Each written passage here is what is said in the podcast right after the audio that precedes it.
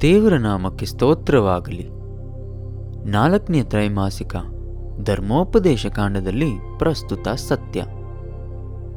ಶುಕ್ರವಾರ ನವೆಂಬರ್ ಹದಿಮೂರು. ಜೀವನವನ್ನು ಆರಿಸಿಕೋ. ಒಬ್ಬ ಇಪ್ಪತ್ತೆರಡು ವರ್ಷದ ಯುವಕಿಯ ದುಃಖ ಕಥೆಯನ್ನು ನಾವು ನೋಡೋಣ. ಈ ಯುವಕಿಗೆ ಮರಣಕರವಾದ ರೋಗ ನಿರ್ಣಯವಾಯಿತು. ಅದು ಮೆದುಳಿನ ಗೆಡ್ಡೆ ಅಂದರೆ ಬ್ರೈನ್ ಟ್ಯೂಮರ್ ಎಂದು ಹೇಳುತ್ತಾರೆ. ಈ ಆಧುನಿಕವಾದ ಮತ್ತು ಅದ್ಭುತ ಔಷಧಿಗಳಿಂದಲೂ ಏನು ಮಾಡಲು ಸಾಧ್ಯವಾಗಲಿಲ್ಲ.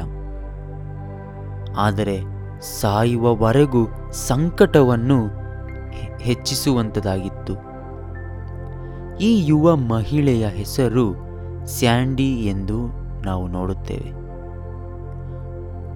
ಆಕೆಯು ಸಾಯಲು ಸಿದ್ಧವಿರಲಿಲ್ಲ. ಆದುದರಿಂದ ಆಕೆಗೆ ಒಂದು ಯೋಜನೆ ಇತ್ತು. ಆ ಯೋಜನೆ ಏನೆಂದರೆ ಆಕೆಯು ಮರಣ ಹೊಂದಿದ ನಂತರ ಆಕೆಯ ತಲೆಯನ್ನು ಡೀಪ್ ಫ್ರೀಸ್ ಎಂದು ಹೇಳುವ ಲಿಕ್ವಿಡ್ ನೈಟ್ರೋಜನ್ನಲ್ಲಿ ಹಾಕಿ ಇಡಬೇಕೆಂದು ಆಕೆ ಯೋಜನೆ ಮಾಡಿದಳು. ಅಲ್ಲಿ ಇಡುವುದರಿಂದ ತನ್ನ ಮೆದುಳಿನ ಜೀವಕೋಶಗಳನ್ನು ಸಂರಕ್ಷಿಸುವ ನಿರೀಕ್ಷೆಯಲ್ಲಿ ಆಕೆ ಇದ್ದಳು.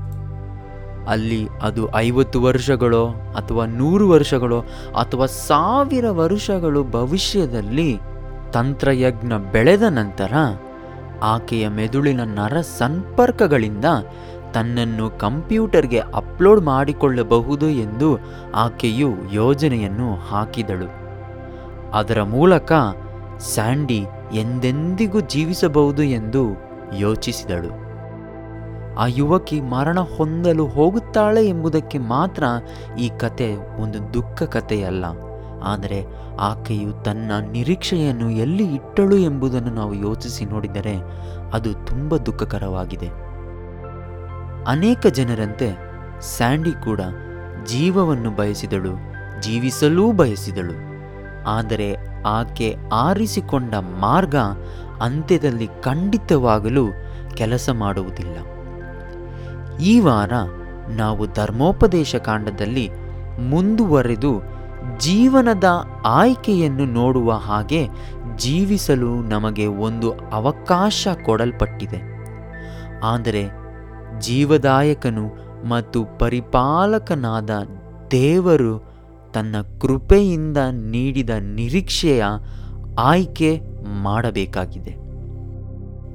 ಜೀವ ಕೊಡುವ ಕೃಪೆ ಮತ್ತು ನಿರೀಕ್ಷೆಯ ಜೀವನವನ್ನು ಹೇಗೆ ನಡೆಸುವುದು ಎಂದು ಈ ವಾರದ ಪಾಠದಲ್ಲಿ ನಾವು ನೋಡಲಿದ್ದೇವೆ. ಮರೆಯದೆ ಮುಂದಿನ ಪಾಠಗಳನ್ನು ಕೇಳಿ. ಅದುವರೆಗೂ ದೇವರು ನಿಮ್ಮನ್ನು ಆಶೀರ್ವದಿಸಿ ನಡೆಸಲಿ. ಆಮೇನ್.